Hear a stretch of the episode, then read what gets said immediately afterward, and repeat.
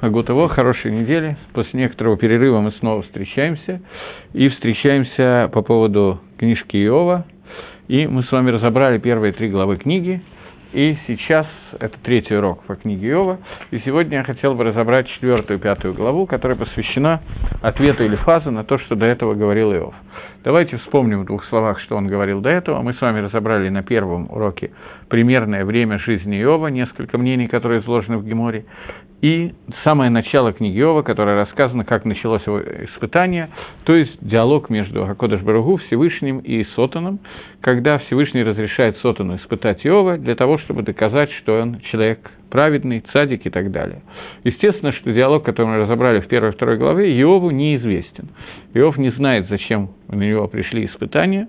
И вот после того, как пришел ряд испытаний, которые мы разобрали, Иов встречается со своими друзьями, тремя друзьями, о которых говорит Гемора, что если у человека есть друзья, то пусть будут такие, как Иова, а если не такие, то лучше пусть не будет. Это друзья, которые чувствовали его горе так же, как он сам, поэтому они сидели Шиву вместе с ним. И вот, когда его друзья отсидели с ним Шиву по поводу страданий, которые были Иова, то э, Иов поднялся и впервые сказал все, что он думает, часть того, что он думает о Магалахе, который называется «Магалах страданий», поскольку к этому будем возвращаться неоднократно. Вся книга фактически – это диалог между Иовом и его друзьями, то первое, что он сказал, это то, что он сказал, что какой смысл человеку рождаться, зачем нужно было родиться человеку, который находится в состоянии, когда он… Э, даже не знаю, как это сказать, вынужден, родился с тем мозалем, с, тем, с той судьбой, которая ему будет свойственна, что от человека в этом мире ничего не зависит. Все зависит от того, какой мозаль у него, какая у него карма, какая у него судьба и так далее. И если это так, то человек, который имеет такую судьбу, как у меня, говорит: «Иов, зачем, Всевышний, ты сделал так, чтобы я был зачат? Зачем ты сделал так, чтобы я родился? Зачем ты сделал так, чтобы я не умер в детстве?» и так далее. То есть, другими словами, он сказал фразу, которую Гемора в трактате Ивамота и Рувин приписывает товарищам Бейт Шамаю, который говорит: «Но хладам шело невра». Удобнее было бы человеку, чтобы он не родился. Речь идет, может быть, в книге Иова не о каждом человеке. Бейт Шамай говорит про каждого человека, а э, Бейт Шамай, Бейт Гилель, «Но хладам шело невра, вахшавши невра и фашвешба маасав, яшавлими машмешба маасав». После того, как он создал, он должен участвовать в обойде, для которой он создал. И вроде бы как с, этого не спор, с этим не спорит, но он говорит, что человек, который рождается под таким мозалем тяжелым, и от человека ничего не зависит, и ему в жизни предстоит мучиться, страдать, и либо быть бедняком, либо быть тем, либо быть другим, но человек, который рождается в такой ситуации, в которой родился Иов, какой смысл его рождения? И суть того, что говорит Иов, как мы учили, это то, что у человека нету фактически свободы выбора, он рождается таким, каким он уже будет. Не свобода выбора в смысле быть цадиком и рашой, об этом Иов не говорит, а свобода выбора в смысле того, что все в этом мире предопределено свыше, предопределено природой, кахавим, гангагой, той гангагой, тем миром, который создал Всевышний. И нет в этом мире того, что мы называем эшгаха. И в этом случае какой смысл человека создавать, когда он бгангага должен быть таким вот несчастным, как Иов. На этом кончается то, что говорит Иов, и после этого встает Элифаз Тэймани и говорит. Сейчас я прочитаю на русском, что он сказал. Я сегодня немножко, когда готовился урок, к уроку, я прочитаю так, как здесь написано, практически без исправления в русском переводе. Текст на иврите очень написан тяжелым языком, но тем не менее, потом, когда мы будем обсуждать некоторые вещи, я хочу обратить внимание, что русский перевод, он, безусловно, основан на многих комментариях и так далее, но тем не менее, в нем есть вещи, которые очень трудно понять. Лихойра в тексте написано иначе, во всяком случае, Мальбим объясняет иначе, чем написано, но тем не менее, чтобы увидеть общий Магалах, нам надо прочитать две главы, сейчас просто по-русски, чтобы знать, о чем идет речь. речь. И ответил Элифаз. Если кто-то хочет задавать вопросы по теме, то я с удовольствием их буду отвечать. И отвечал Элифаз Тэймани и сказал: «Если попытаюсь говорить с тобою, не устанешь ли ты, выдержишь ли ты? Но удержать слово кто может?» То есть, я понимаю, что страдания твои таковы, что тебе будет очень тяжело слушать то, что я сейчас скажу, и тем не менее, кто может удержать слово? Ты сказал что-то, я должен хаяв ответить.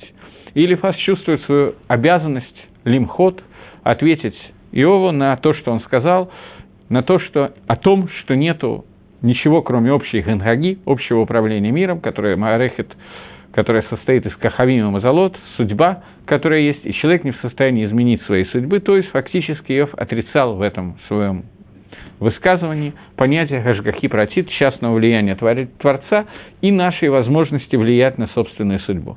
Поэтому отвечает Элифаз и говорит: э, «Вот наставлял ты многих, руки ослабевшие ты усиливал». То есть, когда у, у людей были несчастья, и люди ослабевали, то ты им помогал. Спотыкающегося поднимали слова твои, и колени пригнувшегося укреплял ты. Когда же дошло до тебя, изнемог ты, коснулось тебя, испугался ты. Ведь страх Всевышнего надежда твоя, и чистота пути твоего упования твое. Вспомни же, кто тот невинный, кто, что погиб, и где справедливо уничтожены были. Как видел я пашущие, пашущие несправедливость и сеющие нечести пожинают плоды его. От дыхания Всевышнего исчезают они, от дуновения его ноздря не погибает. Рычание льва и голос того, кто рычит, и зубы львов сокрушаются. Лев пропадает без добычи, и детеныш львицы, а, они отторгнуты. Слово прокралось ко мне, и восприняло ухо мое нечто от него». Э, среди размышлений, что в ночных видениях, когда нападает на людей глубокий сон, опутал меня страх, и трепет ужаснул многие кости мои. И ветер прошел по лицу моему, поднял дыбом волосы мои на теле моем. Встал, но не узнал я и вида его, образ перед глазами моими, тишина и голос слышу я. Может ли человек быть праведным перед Богом? Может ли муж быть чистым перед Творцом своим? Ведь и рабам своим не доверяет он, и в ангелах своих обличает недостатки. Уж тем более живущих в домах глиняных, чье основание в прахе, уничтожены будут они раньше моли. От утра до вечера сокрушены они, незамеченными исчезают навсегда, оторвана веревка шатра и умирает без мудрости. Это была четвертая глава. Я прочитаю пятую главу тоже, потом будем обсуждать. «Взывай же, если отвечающий тебе, и к кому из святых можешь обратиться ты? Ибо глупца убивает гнев, неразумного вымышляет раздражение. Видел я дурака у...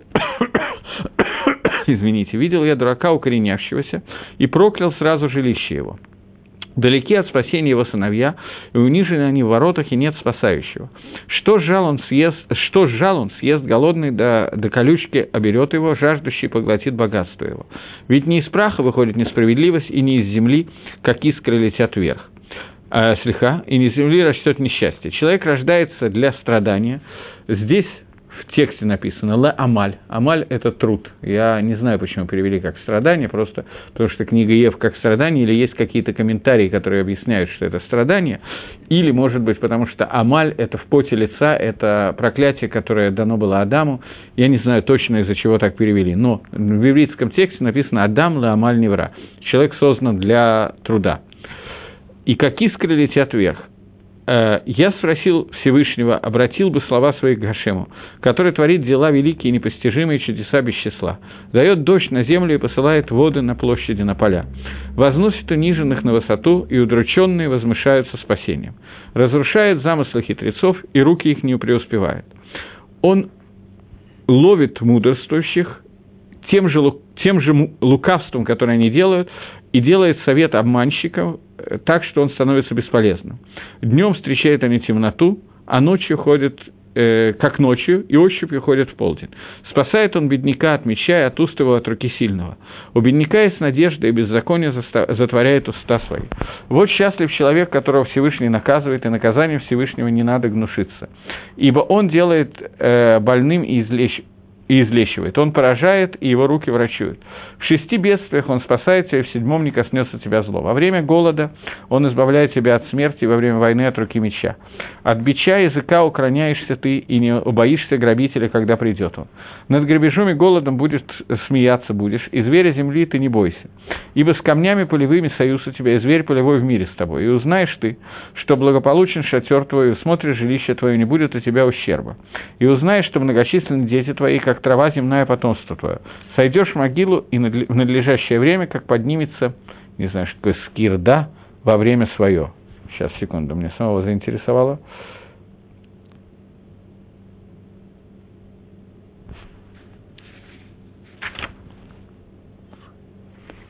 Киалат гадиш бейто, как, воз, возне, как восходит урожай в свое время. Э, вот это изучили мы так, как оно есть, выслушай это и заметь себе. Это то, что сказал Элифаз. Я прочитал сейчас, в общем, более или менее четкий русский перевод, Теперь мы займемся даже не еврейским текстом, а вначале Мальбим приводит э, предисловие к тому, что хочет сказать Элифаз, где он объясняет основную часть того, что он хочет сказать, которая делится на две части. Элифаз, он «Ехзик кида да Тора», говорит Мальбим, «Дер Гагав», просто заодно. Вы помните, что когда мы говорили, этого Мальбим на этом не останавливается, но когда мы в самом начале комментария книги Иова начинали ее, то обсуждали, что есть разные мнения, когда он жил, а одно из мнений, что он жил примерно во время Иакова, одно мнение, что он жил примерно во время Моше, другое мнение, что его вообще не, не было, есть мнение, что он еврей, есть мнение не еврей, мы видели, что Гемора Басра приносит, приводит очень много мнений. Элифаз Бепаштус. О, мне кто-то подсказывает, некая Авигаль мне подсказывает, что скирда – это форма складирования скошенных колосьев, потрясающе. Я могу только поверить, потому что это совпадает по смыслу того, что написано, поскольку на иврите написано слово «гадиш», «гадиш» – это именно форма скошенных колосьев. Но я такого слова по-русски даже близко не знал. Вот, но спасибо, Авигаль. Но э, теперь э, Элифаз, он… По тому мнению, по которому, да, по всем мнениям фактически, Элифаз – это человек, который является племянником Иакова и сыном Исава, и одновременно папой Амалека. При этом это человек, который был Талмид Хохом, и Мальбим начинает с того, что Элифаз «Ехзик кида да Тора», что Элифаз шел в своем объяснении в соответствии с мнением Торы, что, что за мнение, что человек, он свободен в своем выборе, что у человека есть свобода выхода, выхода и что… Маарехет Кахалим, что система звезд и созвездий, у них нет никакой возможности воздействовать, как бы определить путь человека в том, где у него есть херак, в том, где у него есть свобода выбора. Почему это так? Потому что у человека есть корба и до, есть у него сила в его руках и в его действии, сделать выбор между хорошим и плохим, а звезды и созвездия, они будут идти по своему пути, и э, они будут поднимать птиц, как пишет Мальбим, и не будут э, воздействовать на остальную часть мира. То есть, другими словами, что вода и что звезды и созвездия, э, никто не может спорить, или Элифаз не может спорить с тем, что звезды и созвездия есть некое управление миром, которое установлено изначально Всевышним, это была кавана Иова, и она не зависит от нашего поведения. Такая часть управления мира есть. Вопрос в том, что это единственная часть управления мира, как считал Иов, и Элифаз к нему пришел сказать, что нет.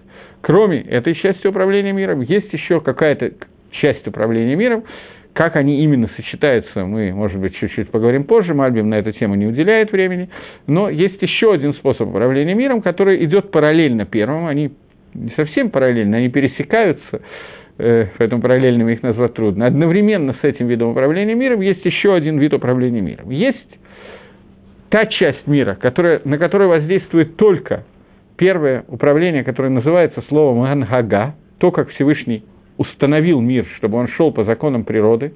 Природа – это и законы Бойля, Мариота, Гей-Люсака, Эйнштейна, и законы движения планет и так далее, и влияние, которое называется мазалем, это все входит в понятие природы. И кроме этого, есть еще какой-то, какой-то другой вид управления, который называется не гангага, а гашгаха, которое идет гашгаха против частное управление, которое зависит от поведения человека в этом мире. Это то, о чем говорит Элифаз. Это точка зрения Торы, и ее отстаивает сейчас Элифаз. Элифаз говорит, что… секундочку, что пути человека, они не, за, не зависят от только… Сейчас.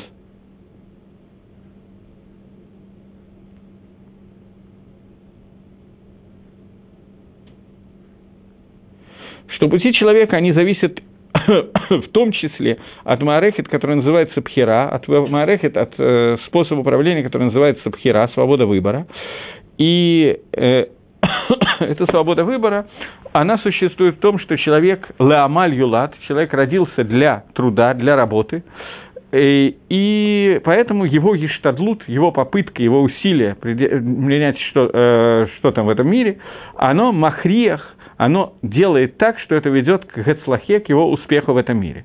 То есть успех человека в этом мире, имеется в виду и материальный мир тоже, зависит не только от мазаля, как хотел сказать Иов, он сказал, какой смысл человеку работать под солнцем, никакого смысла из этого не произойдет, все равно богатый он или бедный, это зависит от мазаля и так далее. Он говорит, что нет, гацлаха человека в этом мире определяется именно его гештадлутом. Это первое, что говорит Элифаз. Потому что Адам юлат леамаль, человек родился для труда. А то, что мы иногда видим, что человек в этом мире преуспевает бофин питами, неожиданным способом, без всякого труда и без всякого усилия с его стороны, как будто бы он достает, ну, так прямо с неба падает ему это, и так далее. Это, как говорит Мальбим, хацлаха казевит. Это хацлаха обманчивая, которая не осуществляется э, ни у него в руке, ни, либо не у него в руке, либо не в руке его сыновей. То есть, если на примере, который Мальбим объясняет, это речь идет о богатстве, которое достигает человек, это богатство, которое человеку приходит каким-то неожиданным образом, без его усилий и так далее, без его штадлута, это богатство у, потеряется либо у него, либо потеряется у него сыновей. И не так, и, и не так становится гацлаха, которая приходит человеку от его усилий. Когда он сеет, и это произрастает из того, что он высеял и так далее, то это гацлаха, которая миткаемит и которая остается.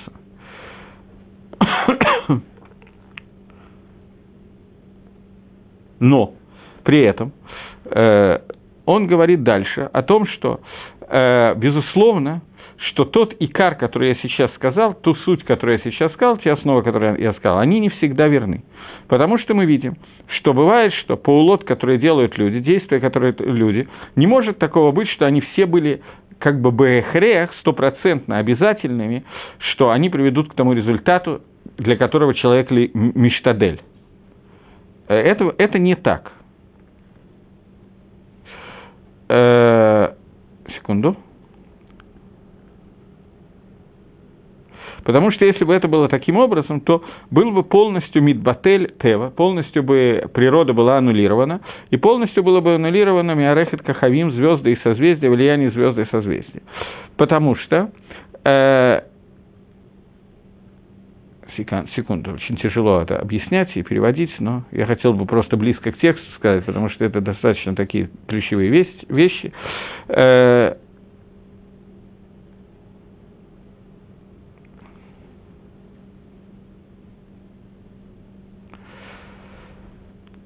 То есть, мне таки трудно перевести дословно, то есть я скажу своими словами, что Мальбим хочет сказать, что существует некоторый шилуф, некоторое э, сочетание того, о чем говорят философы. То, о чем говорят философы, это точки зрения Иова, который говорит о том, что все определяется судьбой, под которой человек родился, мазалем и тевой. И точка зрения вторая, которая говорит о том, что все определяется гештадлутом, который, говорит человек, э, который делает человек, усилиями, которые делает человек, говорит Мальбим, что на самом деле это вещи, которые идут одновременно, которые связаны друг с другом.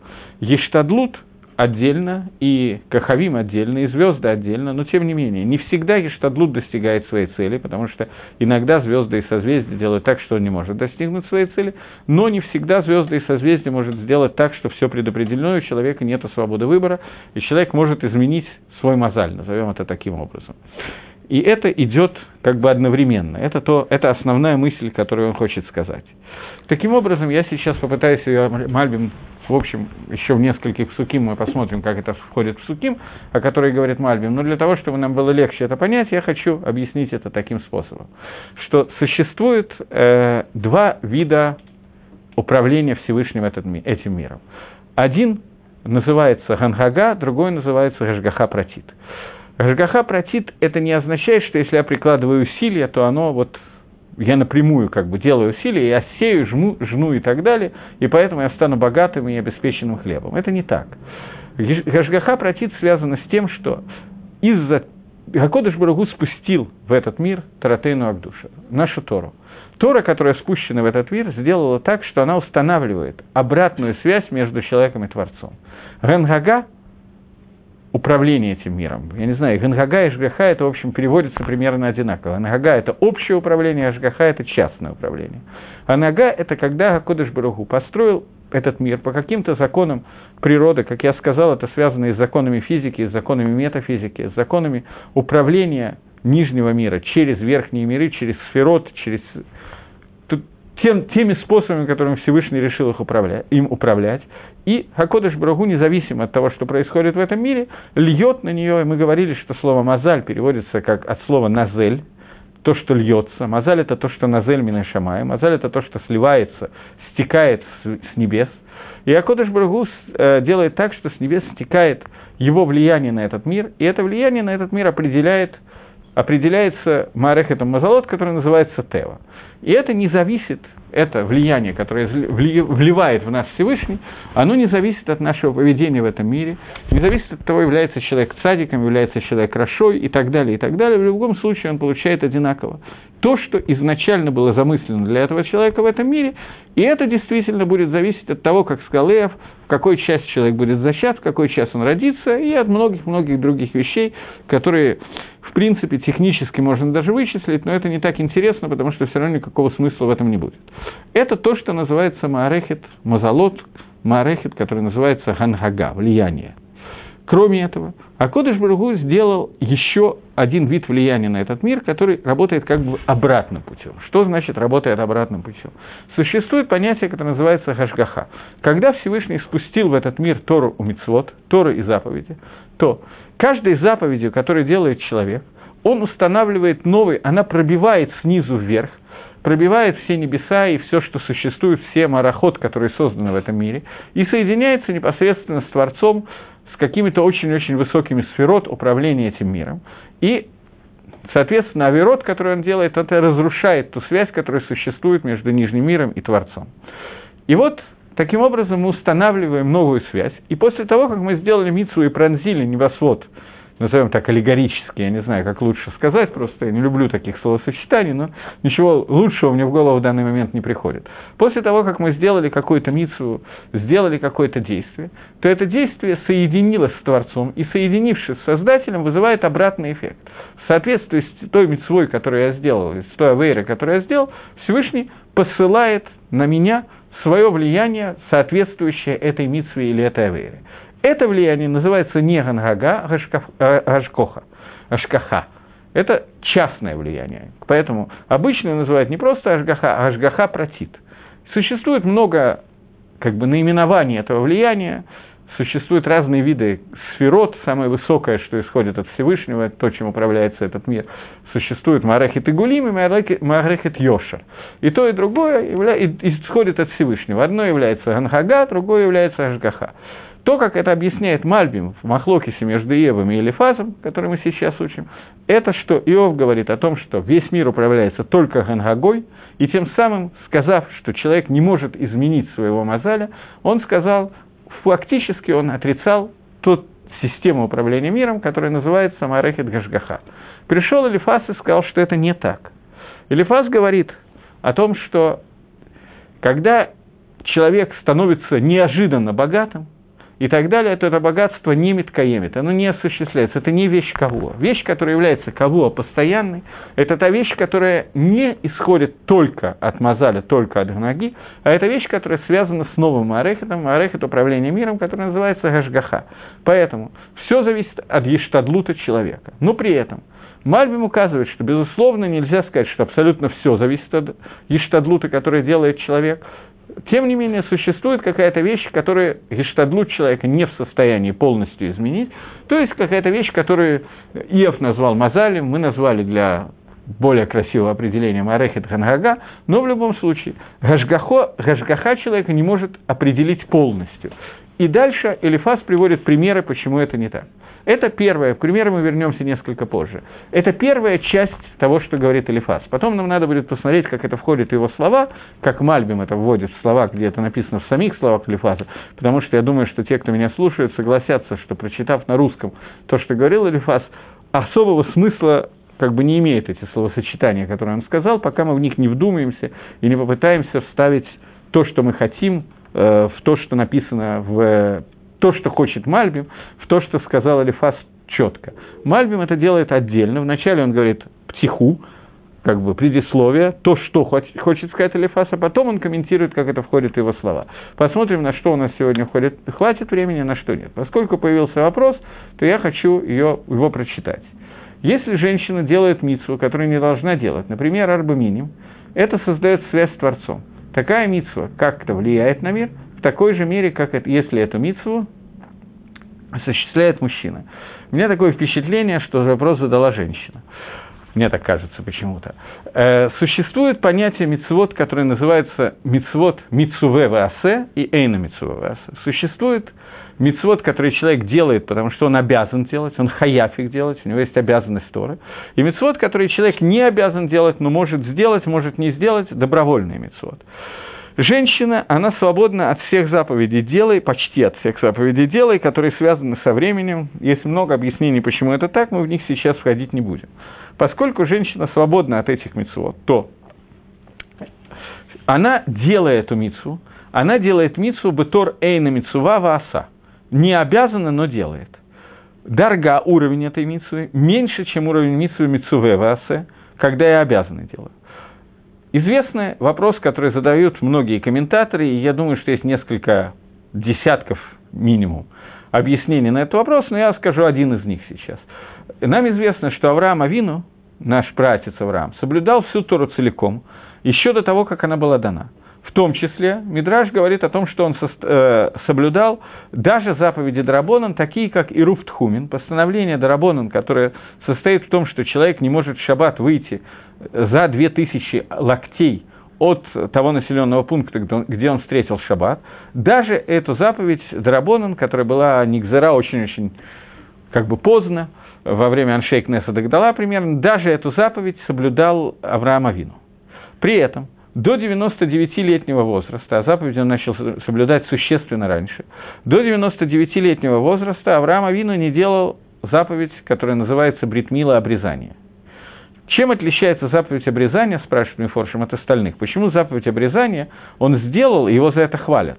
Но он сделал только после того, как Всевышний ему сказал, завтра с утра ты сделаешь бритмилу.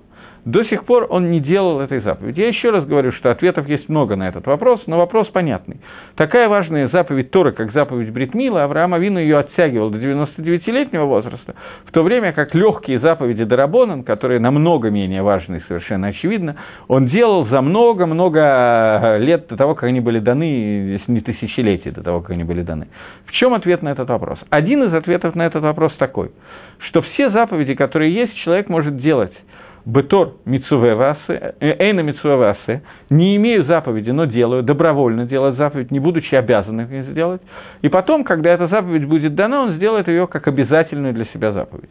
Бритмилу можно сделать один раз в жизни. Поэтому, если бы Авраам ее сделал до того, как она была дана, то он бы лишился возможности выполнить заповедь Бетор мицуве ваасе, как человек, который обязан сделать эту заповедь, поэтому делает. Поэтому Авраам Авину не хотел сделать заповедь не полностью, он хотел ее сделать, когда она будет полностью дана, поскольку эту заповедь невозможно сделать дважды. Все остальные заповеди, которые можно сделать много раз, он не должен был ждать, когда они будут ему даны, и мог их делать много раз. Женщина сегодня по отношению к заповедям э, «Асе ше газман грама», заповеди «Делай», связанные со временем, не всех, но, например, как мне сказали, например, «Арба миним», э, женщина свободна от этой заповеди. Выполняя эту заповедь, она выполняет какую-то заповедь «Бетор эйна мицува вааса». Соответственно, влияние, которое она оказывает, то есть связь с Творцом, которую она оказывает посредством этой заповеди, естественно, не равна тому, как это делает человек, который обязан сделать эту заповедь и делает. Она делает ее только как необязанная сделать заповедь и делает. Поэтому, соответственно, это влияние намного меньше. Насколько, как это измерить в процентах, э, не знаю, сколько в нем литров, метров и килограмм, но тигры, которые прыгают огромными, кажутся нам. Я не могу сказать количественную разницу между мицвой эйна мицвой ваасе и мицвой ваасе, но качественная эта разница, разумеется, есть.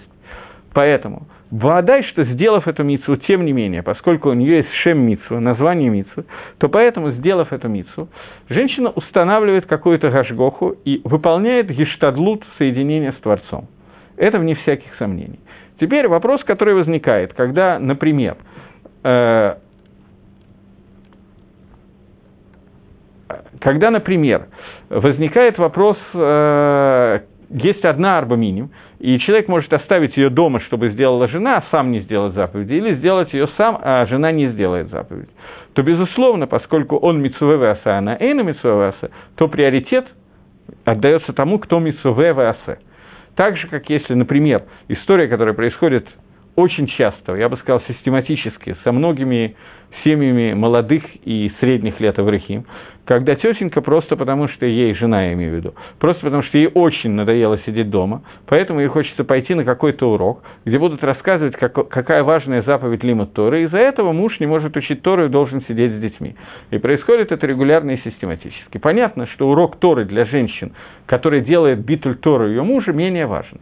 Могут быть ситуации, что это нужно для того, чтобы женщины для каких-то вещей, очень легко себе представить каких. В таком случае это оправдывает себя. Но бывает ситуация, когда это себя не оправдывает. Это тоже очевидно совершенно. Теперь мне задали новый вопрос, который я тоже прочитаю, но у меня на этот вопрос есть свой полувопрос. Я не очень понимаю, какое это отношение имеет к тому, что я говорю, но поскольку вопрос появился, давайте ее прочитаем. Может ли Талмид Хахам использовать свои схуёт, свои заслуги, чтобы сделать мерзость в Израиле безнаказанно, несправедливый суд? Честно говоря, пока я читал, я понял, что я не до конца понимаю вопрос. Может ли он технически это сделать, мне не нужны схуёты. Человек хочет сделать мерзость, запросто он сделает ее. Мне здесь явно что-то другое, но я не до конца понял вопрос, как можно использовать свои схуёт, чтобы сделать мерзость в Израиле безнаказанно. Я не понял вопрос, если мне пояснят, то, может быть, я смогу ответить. Пока я, к сожалению, не включился.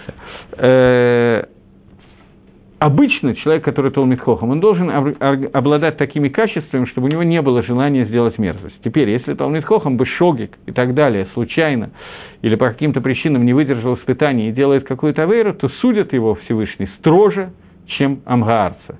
Ему по голове бьют больнее, чем амгаарцу. Это написано мифураж в Мишне в трактате Перкей Авот. Вернее, в комментарии на Мишну Перке, а вот в Мишне я не могу сказать, что это написано, в комментарии написано. Вот, теперь дальше все зависит от конкретной ситуации. И...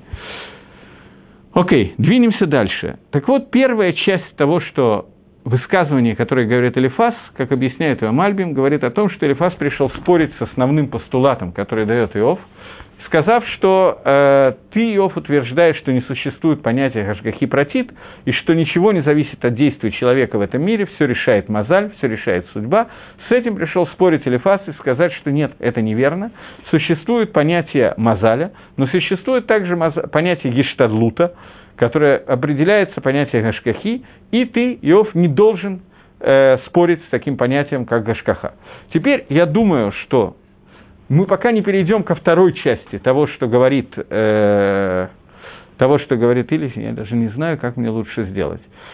Давайте сразу же скажем вторую часть, которую говорит Иов, и потом попробуем увидеть хотя бы часть этих вещей псуким, потому что полностью проанализируя псуким, я вижу, что у меня явно не хватит времени. Вторая часть, которую говорит Иов, она говорит о том, что ты, Иов, э, много раз помогал людям, у которых были какие-то испытания, утешал их, поддерживал их и так далее. Когда коснулись утешения, э, испытаний тебя, то ты сломался. Ты не видишь, за что они пришли, не понимаешь и так далее. Я тебе отвечу, что не существует человека, который... Гемора говорит немножко другим лошоном, но это и есть кавана Рам, Мальбима. «Эйн цадик баалам шелохата». Нету в мире цадика, праведника, который не хата, который не согрешил. Приводя это, объясняя это, Мальбим говорит так, что Элифаз говорит о том, что даже Малахей Ашарет, даже ангелы служения по сравнению с Творцом, они все время имеют хет, недостаток, изъян, бгам, который должен быть наказан каким-то образом, восполнен каким-то образом. Тем более... Любой человек, который создан, басар вадам, который создан из афара, из праха, у него не может быть, чтобы не было какого-то греха, какой-то авейры, который он сделал. Поэтому Всевышний приносит э, нам наказание за эти авейрот, которые мы сделали, и эти наказания помогают нам в дальнейшем. И третья часть, которую он говорит, это то, что наказания, которые приходят... Нет, секундочку, я вторую часть не закончил, я плохо сделал. Наказания, которые присылает нам Всевышний, они служат для того, чтобы убрать тот шемец авейры, который у нас был, и спасают нас от геенома и так далее, и делают так, чтобы человек, который цадик, он получил наказание в этом мире, для того, чтобы в Алам Аба, в мире грядущем, у него уже не было никаких наказаний, остались только схуёт, только награды. Есть третья часть того, что говорит Элифаз, которая говорит о том, что есть еще одна вещь, связанная с наказаниями, а именно, человеку присылают наказание сейчас, для того, чтобы спасти его от того, что может произойти более тяжелым в дальнейшем. Мальбим пишет о том, что любой человек знает, как это может произойти. Например, человек старался поехать куда-то на корабле, еще что-то, и вдруг Всевышний послал ему болезнь, он заболел, и поэтому он не мог сесть на корабль, а потом корабль утонул и так далее. Таким образом, ты не знаешь, Иов, путей Всевышнего, поэтому, может быть, наказание, которое приходит сейчас, спасает тебя от чего-то более тяжелого, которое было в дальнейшем. Окей, okay. Это три части того, что, как объясняет Мальбим, того, что сказано о Элифазе. Но сказано они, оно немножко по-разному. Одну секундочку.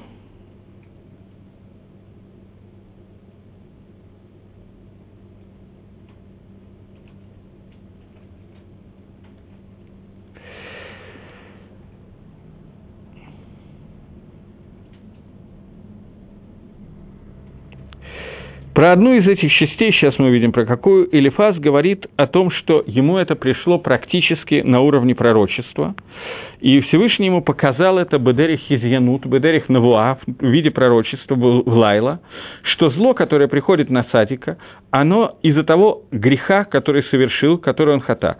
Как сказано у Разаль, у мудрецов благословенной памяти, что Исурим не приходит на человека без э, преступления.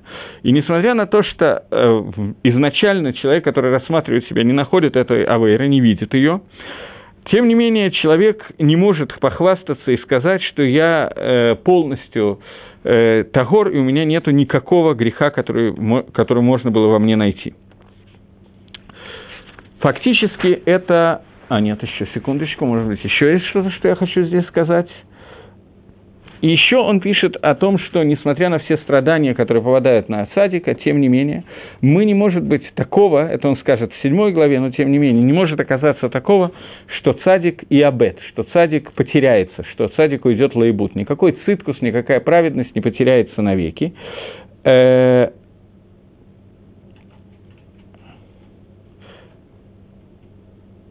Таким образом, все вместе, все эти три вещи, которые мы сказали, первое, что существует обязательная необходимость человеку трудиться, человек создан для труда в этом мире, что наказания, которые приходят, приходят для того, чтобы искупить ту авейру, которую сделал Цадик.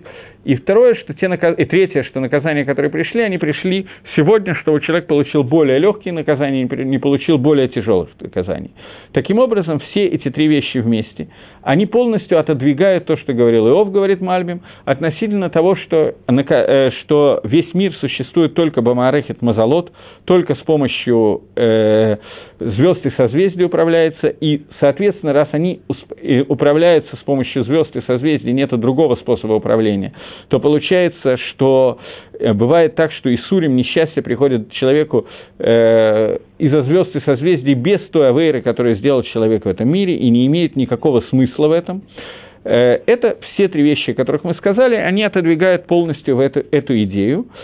Э, Сейчас, секундочку. И он добавил еще одну вещь, что ты, Иов, ты ло шалем бадаатха, ты не, не целен со, сам собою, потому что только в тот момент, когда у тебя начались э, Исурим, ты начал лейтланен аль Ашем, ты начал претензии к Ашему, и начал э, фактически отрицать какую-то часть умуны, имуны, то есть имуну в гашгаха протит, вера в гашгаха протит, частное влияние.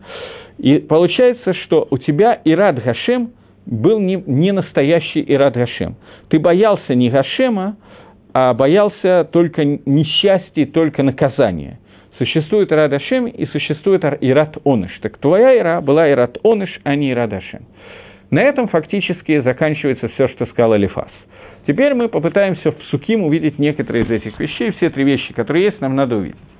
Теперь у меня появился вопрос. Получается, что Элифаз, сын злодея Исава, и отец еще большего злодея Амалека, мог исполнять заповедь утешения скорбящим таким праведным образом, отстаивая точку зрения Торы, несомненно. Потому что Элифаз, он учил Торы у такого человека, с которым мы немножко знакомы, может, даже близко, по имени Иаков. Поэтому, несмотря на, свой, на то, что он был Элифазом, он, голова его была... Головой он соображал, и, может быть, частично не только головой, достаточно хорошо. Дело в том, что Исав, он тоже был большим талмид-хохамом. Он учился не более не менее, как у Ицхака, своего папы. Ицхак выполнял заповедь Лимуд Тойры. И заповедь Лимуд Тойры включает Лиламет ат-бен, включает обучение сына. Поэтому Исав был талмид-хохамом, и голова Исава находится в пещере Махпила. Голова Исава похоронена рядом с Иаковом в пещере Махпила. В тот же день, когда туда похоронили Иакова, туда похоронили голову Исава. Тела нет, но голова да. У Исава был разрыв между знаниями Торы и исполнением Торы. Но знания Торы Исава были на уровне, ну, примерно как Иакова, поэтому он, заха, быть похорон... его голова была захта, удостоилась быть похоронена там, где был похоронен Иаков Авину. Маша Энкен, что не так с его телом, мицвот и так далее, жизнь Исава была не такой, как надо, поэтому Исав – это Исав. Но, тем не менее, Элифаза, у него были такие схуёт, что и таки, такие знания Торы, такие заслуги, такие знания Торы, что он мог объяснять Тору. Это написано здесь мифураж, я, я ничего не могу сказать, это просто надо отметить, но это как бы вода и написано здесь. Теперь вернемся к, вернемся к самому тексту и посмотрим немножко текст, начнем с четвертой главы. «Виян Элифаз, и ответил Элифаз, Тереф ибней Лавияет пар... Слиха, слиха, слиха. Виян Элифаз Тэймани ваямар. И вот ответил Элифаз и сказал. Ганиса давар алейха, теле ваацор бамилим миихоль. Я попытаюсь что-то сказать тебе. Не знаю, как тебе это пойдет, но кто может удержать слова? Вот э, ты многих-многих утешал и так далее. То я вижу, что это неправильно я сейчас делаю. Э, Ракрега, одну, один момент. Восьмое предложение. Мы начнем не по порядку, а вот так вот, как мне будет удобно.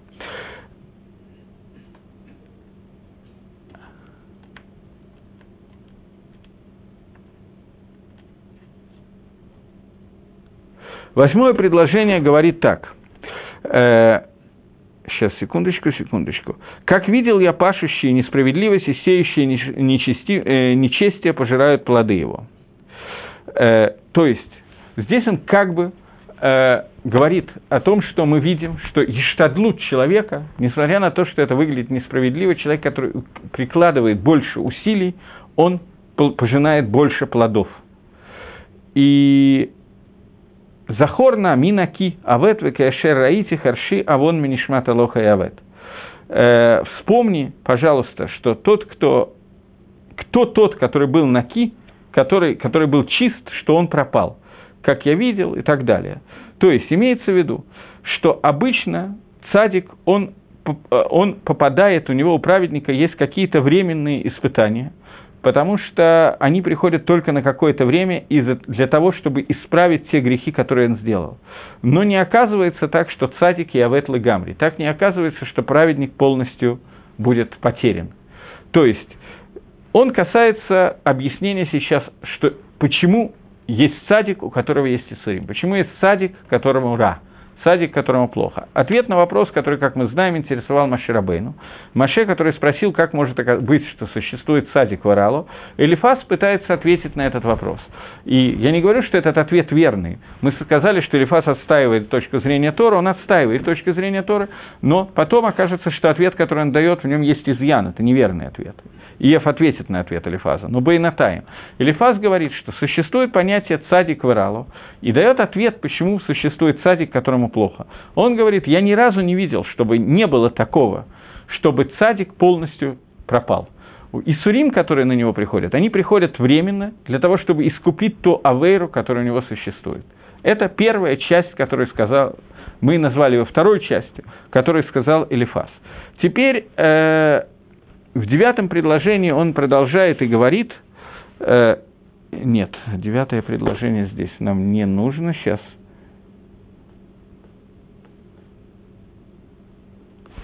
Что нужно. Э, то оставим сейчас на, на секундочку, это будет машалим, дугмаот, который будет тяжело понять. Э, в двенадцатом предложении, здесь уже более серьезное место, когда он говорит, «И слово прокралось ко мне, и восприняло ухо мое нечто от него». Среди размышлений, что в ночных видениях, когда нападает на людей глубокий сон, Страх объял меня, и трепет ужаснул многие кости мои. Ветер прошел по лицу мое, поднял волосы дыбом, встал, но не узнал, а вида его, образ перед глазами мне тишина, и голос слышу я. Может ли человек быть праведным перед Всевышним, может ли быть чистым перед Творцом своим? Ведь и рабам своим он не доверяет, дорехагав рабам своим, одну секундочку, здесь, по-моему, да, все правильно. И вот рабам своим он не доверяет, и ангелам, э, и на ангелов, как он перевел это, э, секунду, и в ангелах своих обличает недостатки, да. И в ангелах он накладывает на них тагала, недостаток, изъян. Таким образом, это двенадцатое предложение говорит о том, что то, что «эйн цадик баарет шело хата», что не бывает такого, что есть праведник на земле, который не согрешил. И то, что Исурим приходит к человеку, несчастье приходит к человеку для того, чтобы исправить те авирот, которые он сделал, Элифаз хочет сказать, что это, еще раз обратите внимание, как он это говорит, э, он начинает, слово прокралось ко мне среди размышлений в ночных видениях и так далее. То есть он говорит, что это ему было раскрыто на уровне навуа, на уровне пророчества. Другими словами, если есть какие-то вещи, которые доступны хакере, исследованию, то эта вещь недоступна исследованию. Это вещь, которая была дана бы, не бы хакера, эла бы навуа. Не, не как хахам он это говорит, а как нави он это говорит. Но это навиют, довольно своеобразный навиют, это довольно своеобразное пророчество. И сейчас нам надо увидеть, как Мальбим его объясняет. Говорит Мальбим: однако, те иссурим, которые приходят к цадику, одна из тшувот, которые э, я достиг понимания через пророчество, но это не было полное пророчество, говорит Мальбим. Потому что ответ на этот вопрос, э, почему есть цадик, у которого есть Исурим, которому, которому плохо, есть Раша, которому хорошо, не открыл Гашем ни одному пророку и ни одному тому, кто предвидит. Как написали Хазаль, что это просил Моше Рабейну, чтобы ему было сообщено, и это не было ему открыто. Моше Рабейну в Торе сказал, что он просит Всевышнего «Гадиали эд драхейха», «Сообщи мне свои пути», и говорит Раша прямо на месте, это Хазаль, это Гемора, о том, что Моше Рабейну хотел, чтобы ему объяснили, почему есть садик, которому плохо, и Раша, которому хорошо, и Всевышний ответил «Ло и рени гаадам вахай», «Не может увидеть меня человек и остаться в живых». Это вещь, которую невозможно увидеть. Но, тем не менее, говорит Элифаз, «Нава кага», у меня было слабое пророчество. А именно, «Кираэбас паклария шейна маира», как человек, который смотрит через стекло, которое непрозрачное. «Вэхашев», и он думает, что он может легасик это, понять это, достигнуть этого, через, несмотря на те э, хисранот, те недостатки, которые есть в Навуе, тем не менее, в пророчестве это можно увидеть и объяснить и так далее. Э, это пророчество, которое называется «билти мивуэрит», необъясненное. Рамбам, в книге Исудей Тора, Рамбам приводит разницу между пророчеством Моше Рабейну и всеми остальными пророчествами и пишет, что Моше Рабейну свое пророчество получил, он называется Авганавиим, он получил свое пророчество Дерих Аспаклария Маира, через Аспакларию, через стекло прозрачное. Он видел то, что Хашем хотел показать полностью. Остальные пророки видели это через призму своего понимания, через какую-то призму, оптическую систему и так далее, через образы, которые им надо было истолковать в зависимости от качеств своей души и т.д. и т.п. Но это, тем не менее, было пророчество, которое по сравнению с пророчеством Элифаза, было пророчество, которое с Паклария Гарбея Термаира, намного более прозрачное. Элифаз это называется Навуа Кага, слабое пророчество. И сейчас нам увидим, мы увидим, как Мальбим объясняет, где прямо псуким видно, что это пророчество более слабое, как, чем обычное пророчество. Он приводит три причины. Первая причина – алиф. Что ему не было предназначено это пророчество предназначением, э, только э, ночью, в темное время и во время сумерок, и после этого оно как бы ушло, растворилось и осталось э, в, в темноте. Второе, что это пророчество было дано через машаль и хида, через пример и пример, я не знаю, и не было сказано «все протим», а только часть, все части, а только часть Мейна. И третье, что это не было пророчество, э, сейчас, секундочку, э, пророчество это не было дано в конце ночи, а было дано в начале ночи. В конце ночи, когда человек близ, близок при, э, к пробуждению, его сны являются более как это сказать, более вещами, на русском скажем, более э, пророческими, я не знаю, как лучше это сказать. А Элифаз подчеркнул, что «Ватикаха знайшемец минха» Манегу, что это не было в конце ночи, а было именно в начале ночи, в то время, в середине ночи, когда он был в полном сне. То есть, с одной стороны, Элифаз подчеркивает, что это выше, чем обычная хекера, то есть ему это было приоткрыто. С другой стороны, это было приоткрыто неполным образом, не открыто полностью, потому что полностью объяснить значение цадик варалом не мог Всевышний, не стал даже Моше Рабейну, и не мог этого объяснить даже Моше. Но, тем не менее, Элифаз утверждает, что он это видел бетор хацинавиют, назовем это так, наполовину пророчества.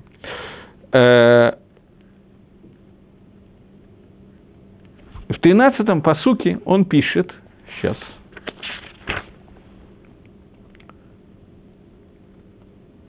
В то время, когда сон падает на людей. Мне было открыто в то время, когда сон падает на людей.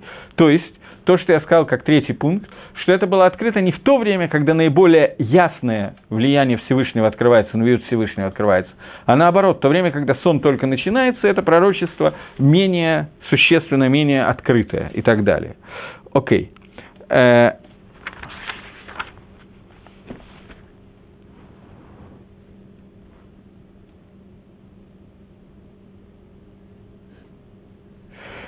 Страх распространяется... Сейчас, секундочку. Страх распространяется... И рада, тряска распространилась на меня. Сейчас, где это? четырнадцатое предложение. Он говорит. Пахат каранева рейда воров отсмотай евхит. Страх позвал мне, я затрясся, и большая часть костей моих были испуганы. Говорит Мальбим, что э, он есиг банавуа, что в, в пророчестве он достиг какого-то демьона, какого-то вида, что это показывает на то, что э, сила, которая говорит в это время, и говорит, что этот демьон, он был хуши, он был демьон от слова лахуш, э, хуши – это чувствительности. То есть это было раскрыто не через мозг, а через ощущение. Это все показывает, что с одной стороны это причина, которая как бы правильная, с другой стороны, она открыта выше, чем на уровне разума, но ниже, чем на уровне настоящего пророчества. Э-э- еще одну минутку.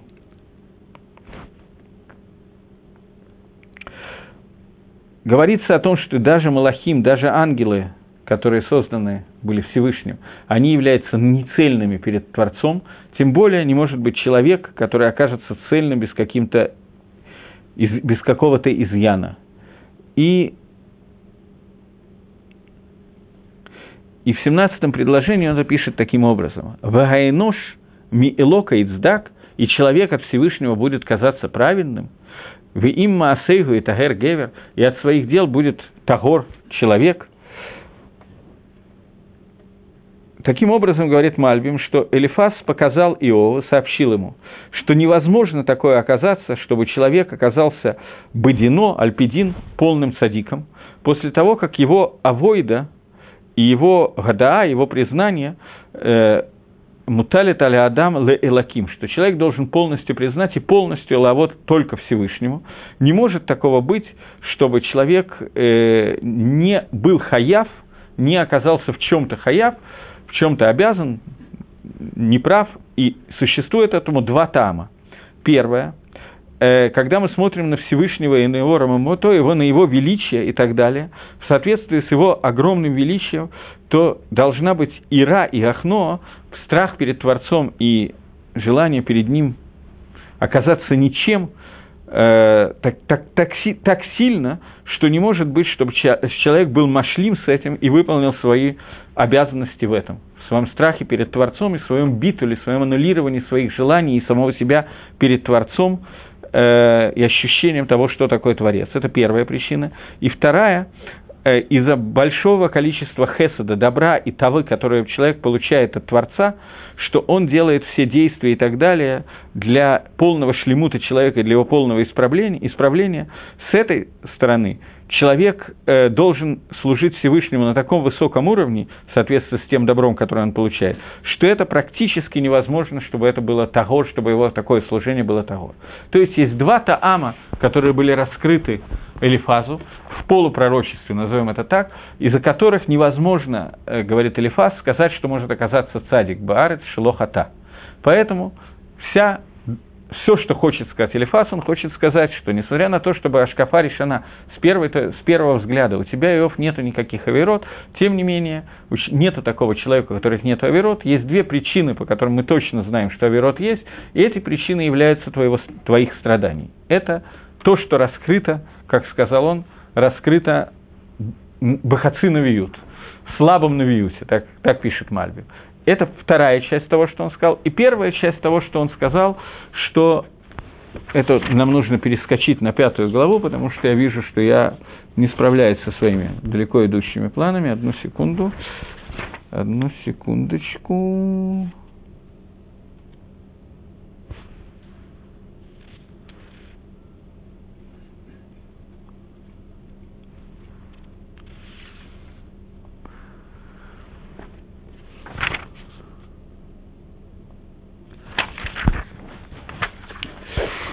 Да.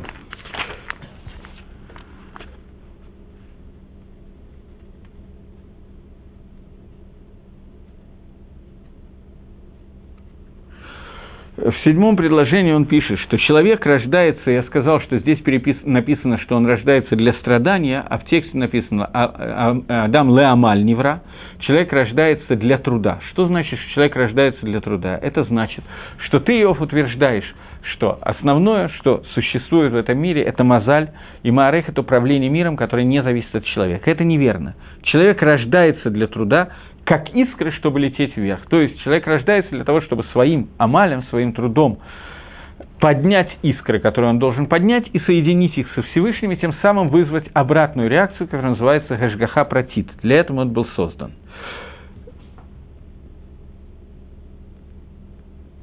Дальше. Я попросил бы слова мои, обратил бы слова мои ко Всевышнему, который творит дела, чудеса без числа. То есть ты говоришь о том, что весь мир существует только бамаарехет мазалот, маарехет тева, маарехет природы, и совершенно не ощущается влияние Всевышнего и нету гашгахи. Мы видим, что Всевышний делает чудеса, которые происходят без числа, то есть мы видим, что существует маарехет, который называется гашгаха, а не так, как говорит Иов, это первая часть, которую он просто мы... Первую часть, Элифаз ее сказал в пятой главе, а Мальбим ее приводит как основную часть, поэтому он приводит как первую. Таким образом, мы обсудили две вещи, которые есть. И последнее, что я хотел сказать за те две минуты, которые у меня остаются, одну секунду.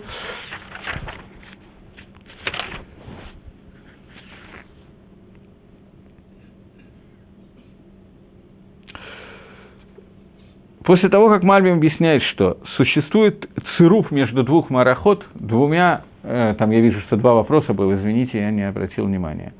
Труд имеется в виду и духовный, и физический, да, совершенно справедливо. Труд имеет в виду и духовный, и физический, потому что разбор этого Мальбим приводит на вид, именно на уровне богатства и бедности, что человек, который работает, сеет и пашет, то только такой труд приводит к тому, что он будет богатый, а, а не бедный, и это... Мы видим, что это меняет маарехет мезалот каким-то образом. Мальбим сам, правда, приводит, что это не совсем так просто, как я сейчас говорю, но тем не менее. Я вижу, что мне придется вернуться просто, часть я не успеваю сейчас сказать. Делает, Талмид Хохам делает мерзость за плату. Вопрос в том, что, выучив много Торы, можно остаться мерзавцем. Цадик говорит, вот... Смотрите, это вопрос как неинтересный. Понятно, что человек может выучить много Торы и остаться мерзавцем. Вопрос, что называется выучить много Торы. Человек может выучить, э, я не знаю, юриспруденцию, стать хорошим адвокатом именно для того, чтобы быть мерзавцем. Тора учит, как правило, не для того, чтобы быть мерзавцем. Тора должна улучшать качество человека. Понятно, что человек может остаться мерзавцем, выучив много Торы. Может не быть мерзавцем, не выучив Торы. Но, в принципе, общая закономерность, что человек, который который учит Тору как Тору, а не как юриспруденцию или как математику, то он не может остаться мерзавцем, потому что изучение Торы – это изучение Торы для того, чтобы соблюдать заповеди Всевышнего. Если человек учит Тору не для того, чтобы соблюдать заповеди Всевышнего, а для того, чтобы ему это было выгодно, то будут другие результаты. А если человек учит Торы для того, чтобы нападать с помощью Торы и показать, что Тора неправильная, такие случаи, как мы знаем, тоже существуют, и выучил очень много Торы, знает наизусть целый Талмуд и так далее, для того, чтобы нападать на Талмидей Хахомим с помощью каких-то высказываний из Талмуда, такой человек лучше бы не родился на свет. Но когда мы говорим про Талмид Хохам, а Талмид Хохам – это не профессор торинистической науки. Это не тот, который может дать хороший урок по Торе или который может выучить что-то. Талмид Хохам – это человек, хохма которого, Тора которого, становится частью его жизни. Я, к сожалению, не успел, я был уверен, что я успею четвертую и пятую главу разобрать. Мы в следующий урок должны будем еще чуть-чуть вернуться к этому, но я все равно хочу возвращаться в начале следующего урока к предыдущему и сдвинуться чуть-чуть дальше. Если у меня еще есть полминуты, то я хочу лисакем. Совсем короткий сихум, который состоит из того, что ответ Элифаза двигался в основном, те вещи, которые мы разобрали, в двух направлениях. Первое, что ты, Иов, отрицаешь понятие Гашгахи-протит, частного влияния, и все подвешиваешь под звезды, это неверно. И второе, что ты, Иов, говоришь о том, что нету смысла страданий, что страдания определяются только звездами и созвездиями, это неверно. Не бывает человека, который полностью цадик, у человека есть какие-то авирот, даже если он их не видит, и все страдания пришли для того, чтобы искупить его за те авирот, которые он сделал. И третью часть мы успеем сказать в следующий раз. Всего доброго, извините, что я на полминуты позже.